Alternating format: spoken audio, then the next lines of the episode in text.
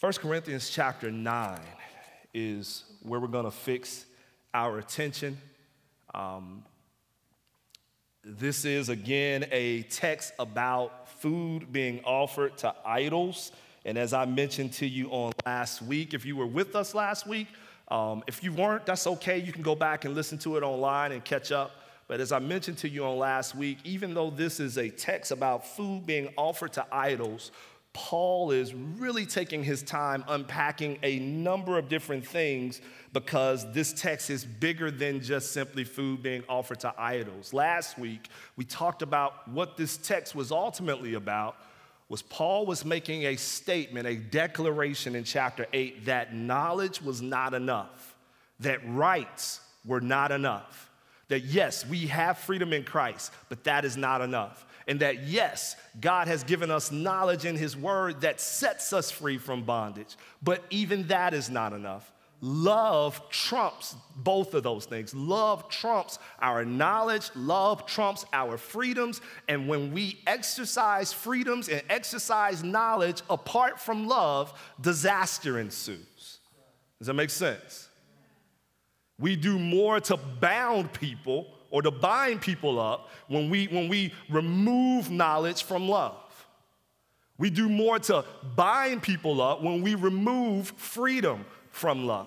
And so Paul makes a point that yes, you have rights, you can eat whatever you want to eat, but if it's causing people around you to stumble, then it's best to use love and to exercise love over the freedom, because your brother is more important than your right to eat. In fact, your brother is more important than a lot of rights that we feel the need and we feel the urge to exercise. Does that make sense? The world, listen, American Christianity could be turned upside down just based on us embracing that. So much of our conflict, both in and out of the church, boils down to we think we know too much, or we're ultimately all the time wrestling for our freedoms. And we do that in and above the call to love God and love neighbor. And if we would just reverse that order and that we would put love first, we have the ability to change all sorts of things that are happening both in the church and outside of the church. Does that make sense?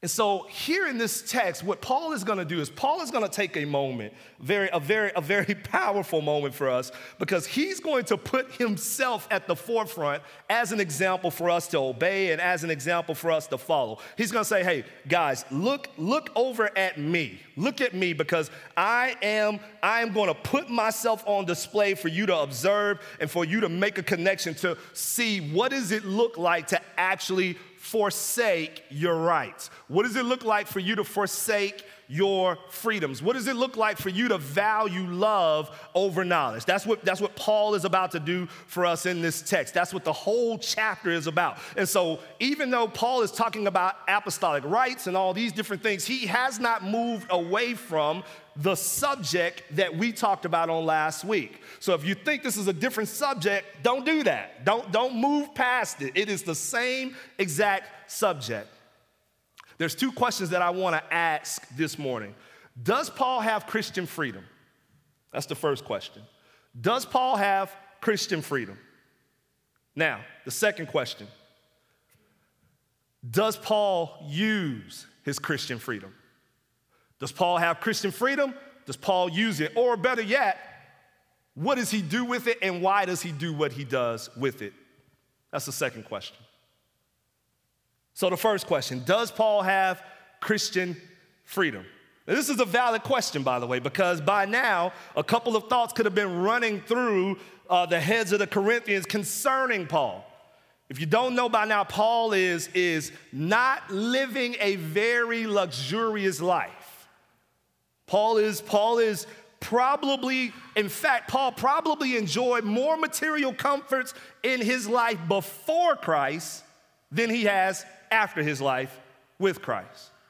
In this very letter, for example, to the Corinthians, Paul has always, he has communicated his present circumstances, and they sound like this. In 1 Corinthians chapter 4, these are Paul's present circumstances. Verse 11, to the present hour we hunger and we thirst and we are poorly dressed and we are buffeted and homeless and we labor working with our own hands, and when we are reviled, we bless, and when we are persecuted, we endure, and when we are slandered, we entreat. We have become and still like the scum of the world, the refuse of all things. This is Paul's present circumstances as he is writing to the Corinthian church.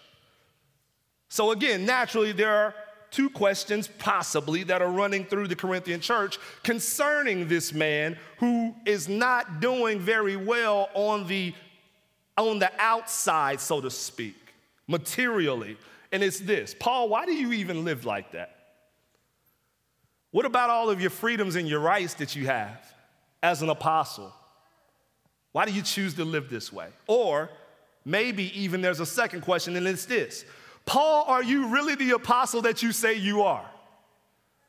Because if you're the apostle that you say you are, certainly you wouldn't be living this bad. Or maybe you're living like this because you have no other choice, because you aren't the man that you proclaim to be. Those are two questions that are probably going through the heads of this church. And to that, Paul gives us this chapter. First, in chapter 9, verse 1, we hear this: am I not free? Am I not an apostle? Have I not seen Jesus our Lord? Are not you my workmanship in the Lord? If to others I am not an apostle, at least I am to you, for you are the seal of my apostleship in the Lord. Paul begins by asking Corinthians 7 questions that all are intended to be answered yes.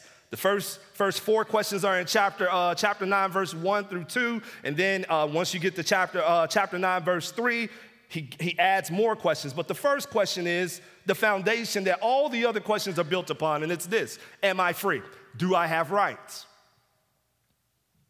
The answer is yes, of course, Paul. You have rights. You have freedom in Christ to exercise your rights as you choose. Now, of course, after his comments in chapter 8, it may be easier for the Corinthians to second guess how Paul understands that freedom.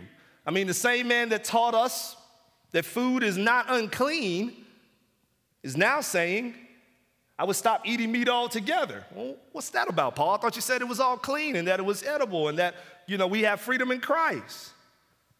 The folks are hearing him make such a declaration, or the folks that are hearing him make such a declaration might be inclined to ask, what led to this? What kind of freedom do you truly have, Paul? Are you really free? It sounds like you're bound. And to that, Paul would say, yes, I am free. Verse 1, but not only am I free, I am an apostle. I've witnessed the sight of the resurrected Savior with my very own eyes, and I've heard his voice with my very own ears. And if anyone in the world was able to validate that truth that I am an apostle, it's you, the Corinthian church. Why is that? Why is that? Verse 2. Or verse 1, the latter half of verse 1, are you not my workmanship in the Lord? If to others I am not an apostle, at least I am to you, for you are the seal of my apostleship in the Lord. Paul is saying here, if any of you have questions about my rights as an apostle, check my resume. And on that resume, you'll see your faces.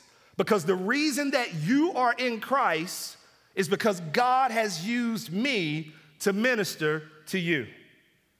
And so if you need evidence of my apostolic work, look no farther than this church. This church is evidence of my apostolic work. So yes, I'm free in Christ, and yes, I have knowledge as one who's been visited by the resurrected Savior and discipled by his very Spirit, and you are the evidence of the apostolic calling on my life. In other words, I unequivocally have a right to a lot of things. Yes, I have freedom. Yes, I have rights.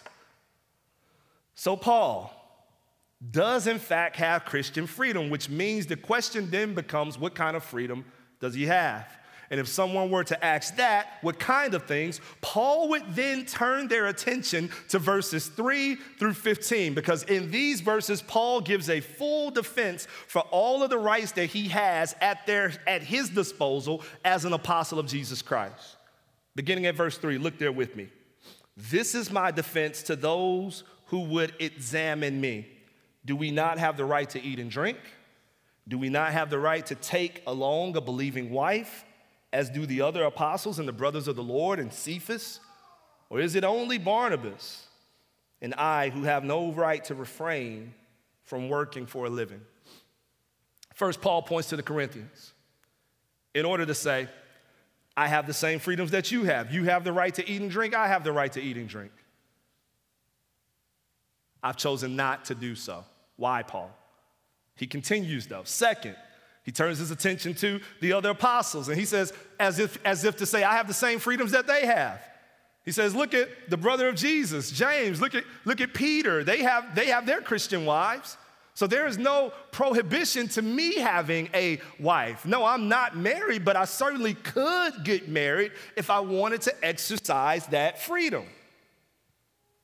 And then Paul turns his attention to the issue of compensation and care for a preacher and pastor, as if to say, not only do I have a right to food and drink as you do, and not only do I have a right to get married like the other apostles have done, but I also have a right to receive compensation from the work of the gospel. He first appears to make the case that the other apostles are being taken care of. Look at verse 6 again. He says, or is it only Barnabas and I who have no right to refrain from working for a living? In other words, the other apostles are not working odd jobs in order to make ends meet. They're being taken care of and they're being compensated for their gospel work. And while I'm working another job, Paul is saying, and while Barnabas is working another job in order to not burden the church that we serve here in Corinth, we have a right to receive from you. Now, in order to deal with this, Paul takes several more verses. Because we know how funny people can get when preachers start talking about getting compensated. So he spends more time here. Amen? Now I will try to blow through this without you thinking that I'm talking about me, because I'm not. But in order to support his position, the laborers of the gospel should be taken care of by this position that the laborers of the gospel should be taken care of by those who reap the benefit of their labor in the gospel. In order to support this, Paul points to three supporting sources of evidence. The first is the everyday.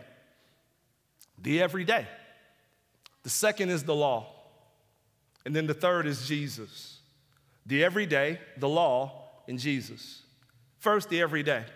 Paul says, he begins to build his case for his right to receive financial support and care by pointing to three different examples in the everyday. Verse 7, who serves as a soldier at his own expense?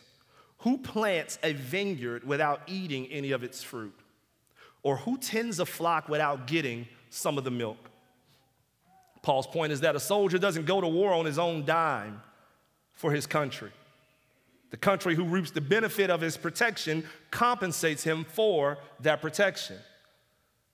He also says if a gardener never got the opportunity to eat from his own produce, we would consider that to be pretty cruel.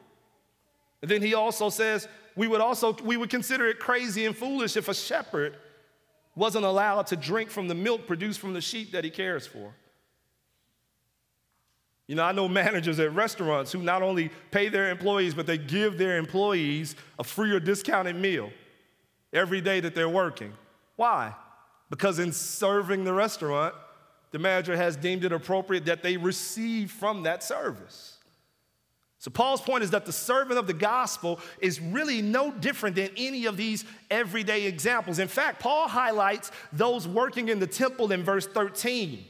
To make a religious connection for those who may be tempted to avoid those connections. No, there may be somebody out there that's saying, well, I mean, yeah, Paul, that's in, you know, secular life, but it's supposed to be different when we're talking about the, you know, about matters of the faith. And then Paul goes in verse 13 and he says this, look with me.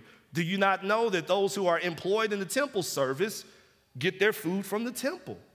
And those who serve at the altar share in the sacrificial offerings. Paul is more than likely pointing to the Judaic temple customs here. And he's saying, hey, this has always been the case. This is a part of our faith, that those that work and labor, even in the gospel, reap and reward from the gospel. But he also points to the law. Look at verse 8. He says, do I say these things on human authority? Does not the law say the same? For it is written in the law of Moses, you shall not muzzle an ox when it treads out the grain. Is it for oxen that God is concerned? Does he not certainly speak for our sake? It was written for our sake, because the plowman should plow in hope and the thresher thresh in hope, sharing in the crop. Now here's what Paul is pointing out. He's pointing out, he's not saying that God was calling us oxen in Deuteronomy chapter 25. There were real oxen that God commanded those that were using the oxen to not muzzle, so that they could do what? They could eat as they tread. Does that make sense? So he's not saying that we were the oxen there. What he's probably doing is a similar thing that Jesus does in Matthew chapter 6, when he is encouraging us to not worry. Remember, when he encourages us to not worry in Matthew chapter 6, he points to the birds. And he says, the birds, I feed and I care for them. If I feed and care for the birds, won't I feed and care for you? And then he looks to the flowers and he says, the flowers, I robe them in splendor. If I robe the flowers in splendor, won't I make sure that you're clothed? And so Paul is making a similar connection with the oxen. He's saying, if God desires that we take care of the ox when he works in the field and make sure that he can reap compensation from the field that he is working, then how much more so does it apply to those who labor in the fields of the gospel? Does that make sense, church? Should they not be able to be compensated from the harvest that they work and the harvest that they gather? And then he finally makes one defense for the compensation of the gospel workers. And the gospel workers' defense, the last defense, is Jesus Christ. Verse 14, he says, in the same way, the Lord commanded that those who proclaim the gospel should get their living by the gospel. Jesus says that. He says, Jesus, when he sent the disciples out for the work of missions, he told them to acquire no gold or no silver or no copper for their belts, and no bag for their journey, or two tunics or sandals or a staff. And then Jesus says this in Matthew chapter 10, verse 10. He says, for the laborer deserves his food. That's what Paul is pointing to when he says that Jesus said the same thing. So for everyday life, Paul makes the case. From the Old Testament, Paul makes the case. And from the New Testament, Christ, Paul makes the case. So the position has been fully defended, leaving Paul to say in verse 11 and verse 12, look there, if we have sown spiritual things among you, is it too much if we reap material things from you? If others share this rightful claim on you, do not we even more? So by now, if there's any uncompensated and underappreciated preachers that are watching online this morning, they're probably shouting from their seats and saying, yes and amen, brother, preach. And they would be right to do so, because if they are underappreciated, if they are uncompensated, then certainly the body would do well to show them love, and would do well to show them appreciation for pouring themselves out for the sake of their flocks. However, if we think that this is the point of Paul's defense, then we would be mistaken. This is not the point that Paul is trying to make. Paul has spent all of these verses thus far defending his right to his rights. He spent all of this time trying to make a point that the reason I'm not exercising my rights is not because I do not have rights. I have them. Those rights have been verified by nature, the everyday, the soldier, the gardener, the shepherd. Those rights have been verified by the holy law in terms of Deuteronomy 25 with the oxen and do not muzzle the oxen. Those rights have been verified by Jesus himself in Matthew chapter 10 when he says, the laborer is worthy of his hire. I have rights, and they are authorized by the gift of salvation that I have in Christ and the appointment that I've been given by Christ to apostolic ministry. I have rights. I have plenty of rights.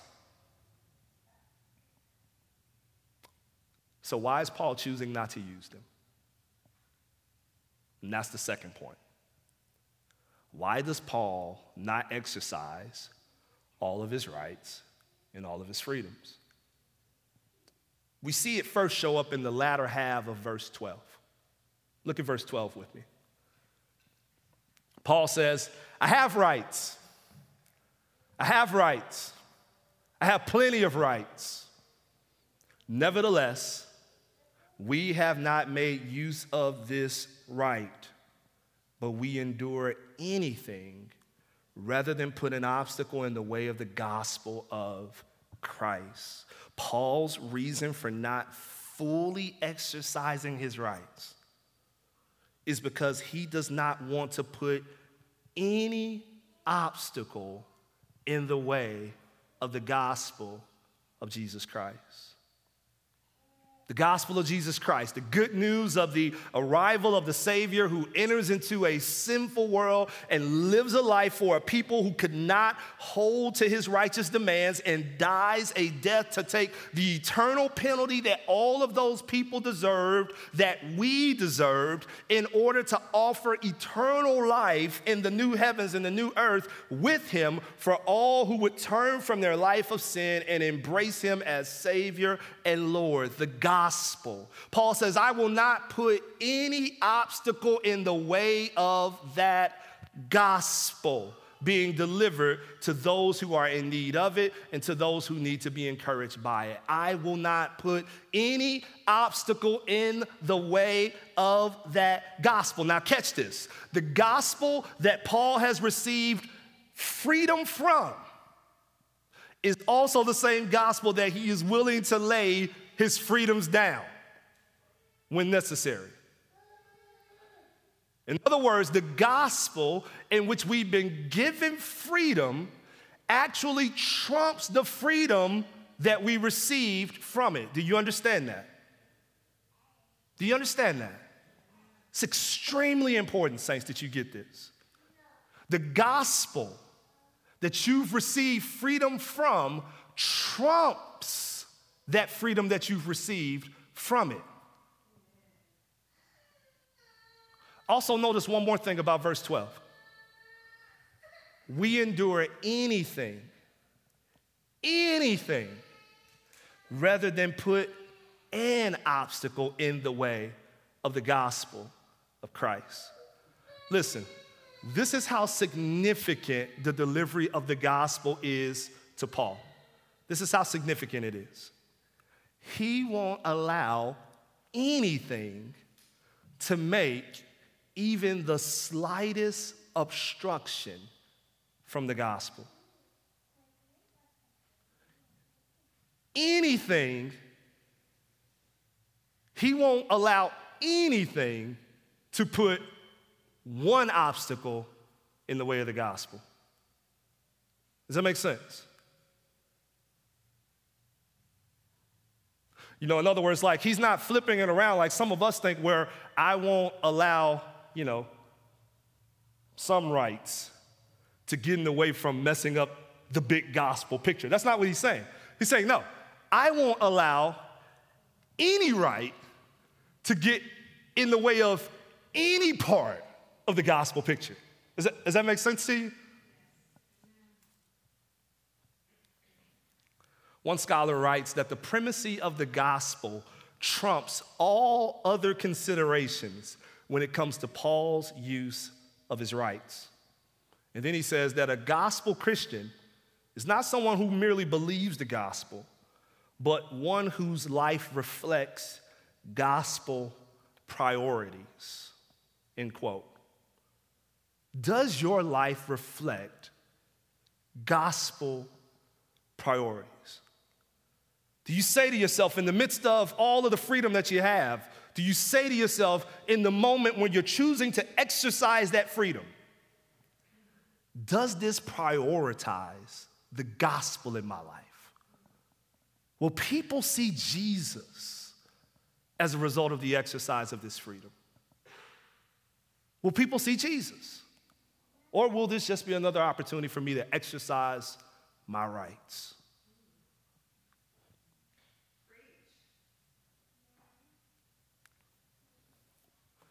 We're all about rights. We're constantly fighting for rights. Last week, MLK was a day in which rights were at tension.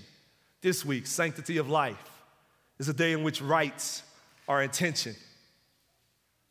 We're constantly fighting and clawing for rights. That's the way of our culture. Here, Paul is asking another question. Are you constantly fighting to ensure that the gospel is front and center? Not simply your right to do a thing, but the gospel being center. Anything that might overshadow the delivery of the gospel in Paul is cast aside for him. Even if he has to work a second job, while the other apostles around him are fully compensated, Paul says, I'll do it. Why? Because the gospel's more important. Why would this be a stumbling block, by the way, in Corinth, that it's not for the other apostles? You ever ask that question? Why is it that Paul has to wrestle with this in Corinth, but he doesn't appear to have to wrestle with this in other places? In Philippians, he even thanks them for compensating him. So what's going on here in Corinth? Well, some scholars tie it back to a system of patronage in some of the ancient cities of the day. When you were receiving support, it was offered not only as an act of friendship, but an act of allegiance to many. One scholar notes that through this system, people of high status used their wealth not only to cater for their social and economic needs, but to form alliances and to secure power as a form of security and protection against personal and political enemies. Do you understand? In other words, the dollar was used to buy something. Then he continues, this same scholar, he continues and he says this: for Paul to accept such a gift would probably have suggested to the Corinthians and others not only that they were friends, but also that they were Paul's patron and he their client. Such a perception would have potentially disastrous results for the ministry of the gospel. Paul would no longer be free to be all things to all people, but would be expected to be what the Corinthian patrons wished. He may also have not felt free to correct them as he saw fit. Others to whom he ministered, both inside and outside the church, could well think that he represented the interests of the Corinthians who supported him rather than God's interests or their own. Does that make sense? So in other words, in this particular area of the world, the possibility of Paul being seen simply as a hired hand, someone who was bought off, is more prevalent. And so because that is more prevalent for Paul, Paul says, I won't take your money. Does that make sense? Paul's point is here possibly. This is, like I said, scholars have debates on this. This is the most prominent thought.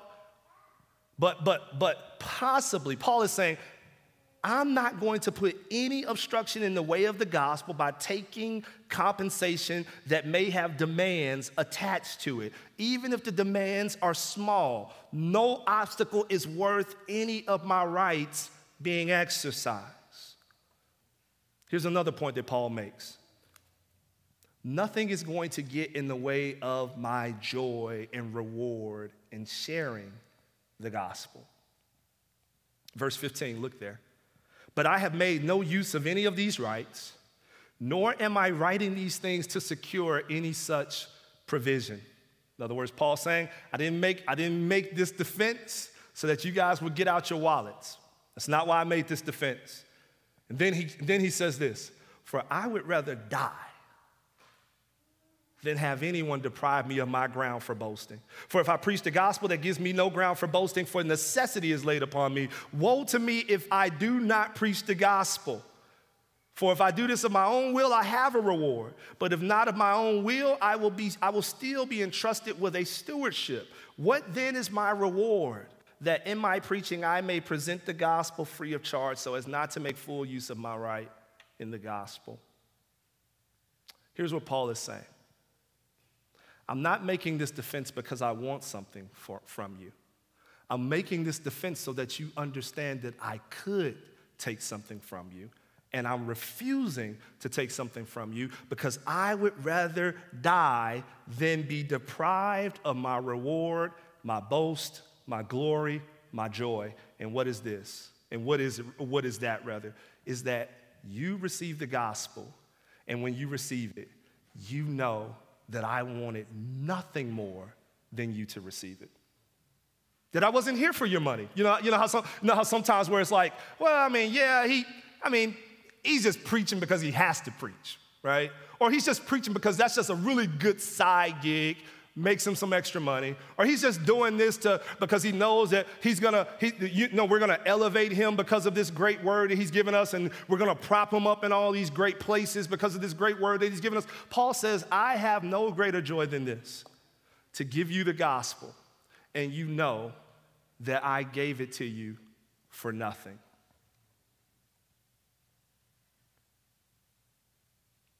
In fact, Paul says this. He says, for those of you who are thinking, well, I mean, maybe he's just giving it to us because he's supposed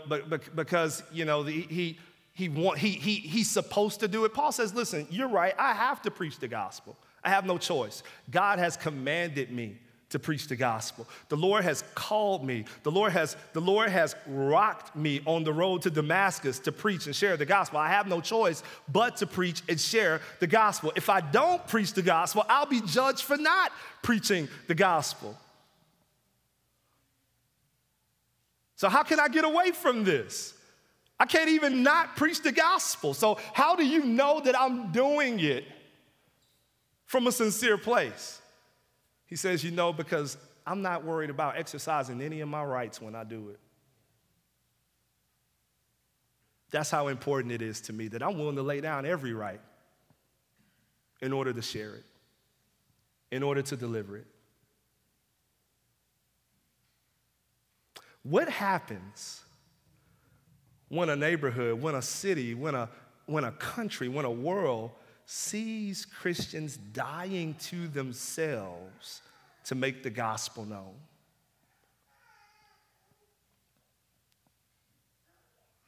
Have you ever asked, why is it that people often critique much of the American faith as being inauthentic? I mean, the easy answer is, well, because they don't believe in Jesus. And that is obviously a true answer. There's a valid point to be made there. But have you ever did some soul searching to ask, is there something that we're projecting in us that would cast doubt on the gospel? I think the truth is found in here, in this text that we're reading this morning. You see, when a church is more interested in its freedom, in its rights, and clawing for it, then the gospel becomes obstructed. Obstacles get placed in the way of the gospel.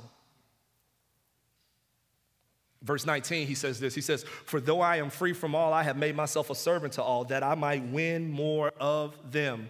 To the Jews, I became as a Jew in order to win Jews. To those under the law, I became as one under the law, though not being myself under the law, that I might win those under the law. To those outside the law, I became as one outside the law, not being outside the law of God, but under the law of Christ, that I might win those outside the law. To the weak, I became weak, that I might win the weak. I have become all things to all people, that by all means I might save some. Listen, verse 23, I do it all for the sake of the gospel, that I might share with them in its blessings. I desire so desperately to see people reached with the gospel, Paul says, that I lay down whatever rights necessary in order that people might receive it. You know, we often take this scripture to just simply mean I'll contextualize. You know, I'll change my dress. I'll put on a smiley face emoticon shirt. Who does that, right? I'll change my style of worship. I'll change my customs and my traditions. I'll change it up. Why? Because I'm becoming all things to all men in order that I may win some. But it's more significant than that. It's deeper than that. Paul is saying not just simply I'm just going to change up some things and loosen up a little bit. No, Paul is saying I will lay down whatever right that gets in the way for the Jew to be open to and edified by the gospel. I will lay down whatever right that gets in the way for those who are outside of the law to be open to and edified by the gospel. I will lay down whatever right that is required for those that are weak to be open and edified by the gospel. I will lay it down so that people will be edified by the gospel. What does the freedom we have and enjoy in Christ compel Christians to do for Christ? It should compel us to lay whatever is required down. The freedom that we have in Christ is not to be hoarded and just kind of held tightly in terms of, well, I got my freedom, so I can do whatever I want to do. I don't really care what you think. No, the freedom that we've been given should compel us to lay it down when necessary so that others will experience what? Freedom. It should compel us to live in service to those around us. Why? So that they can experience freedom. It should, the freedom that is in Christ, if it doesn't move you towards service in Christ, then you have yet to understand the one who has set us free.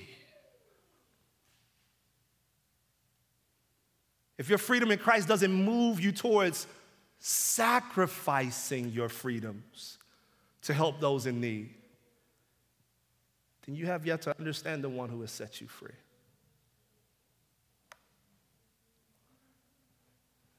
If all your freedom does is force you to or push you to fight and claw for it, claw for your rights, to do whatever you want to do, say whatever you want to say, then you have yet to understand the one who set us free.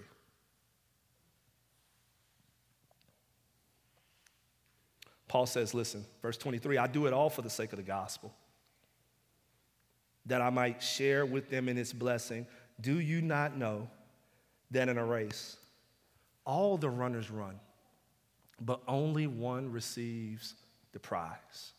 So run that you may obtain it. Every athlete exercises self-control in all things. They do it to receive a perishable wreath, but we an imperishable. So I do not run aimlessly. I do not box as one beating the air, but I discipline my body and keep it under control, lest after preaching to others, I myself should be disqualified. This is another text that, because we kind of snatch it out of the context, that we miss the depth of what's being said. You know, when we hear this text, we're thinking about, okay, self-control, discipline, you know, okay, I need to stop cursing, so beat myself, you know, so I can stop cursing, or I need to stop watching ugly things on TV, so beat myself so I can stop watching ugly things on my computer, or, you know, all these different things that we're pointing to in terms of self-control. That has merit, that has weight in this text, but that's not what this text is all about. Paul is talking about exercising the kind of discipline and the self-control and being strenuous and how he commits himself to laying down his rights.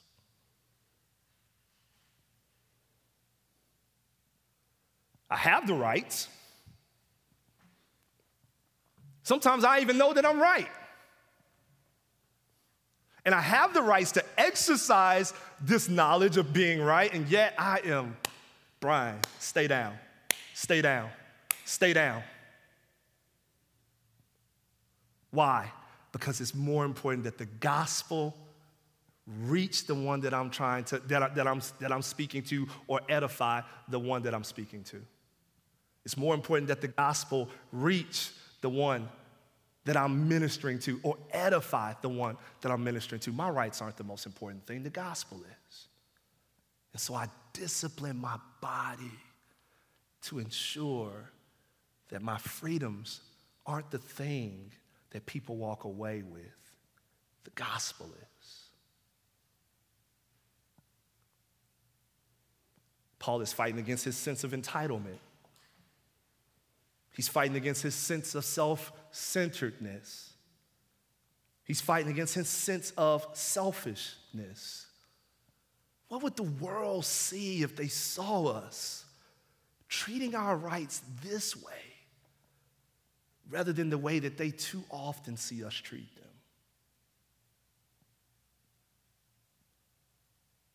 Saints of God, when the world looks at your life, will they know you by what you are reaching for or by what you are laying down?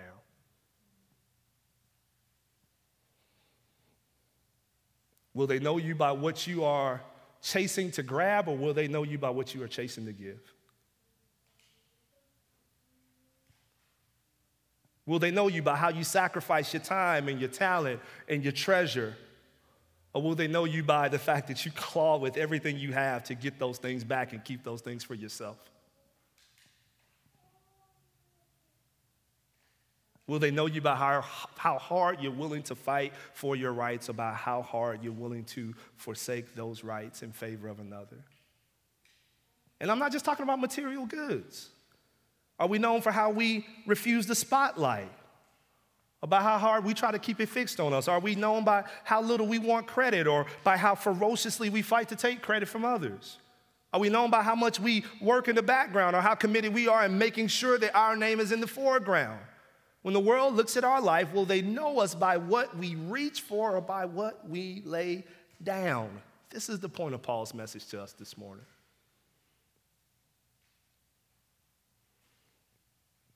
If they know us by what we lay down, then what they are seeing is Jesus in us.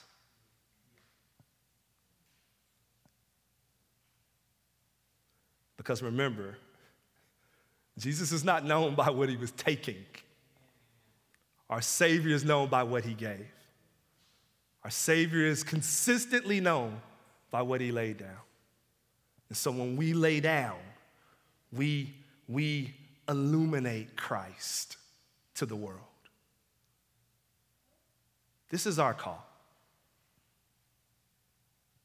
But not only our call, saints, our prayer is that it should be our joy.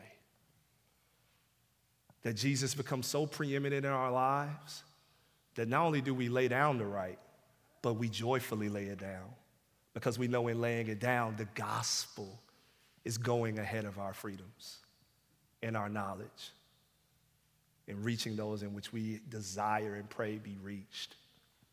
Amen. Let's pray. God, we love you so much.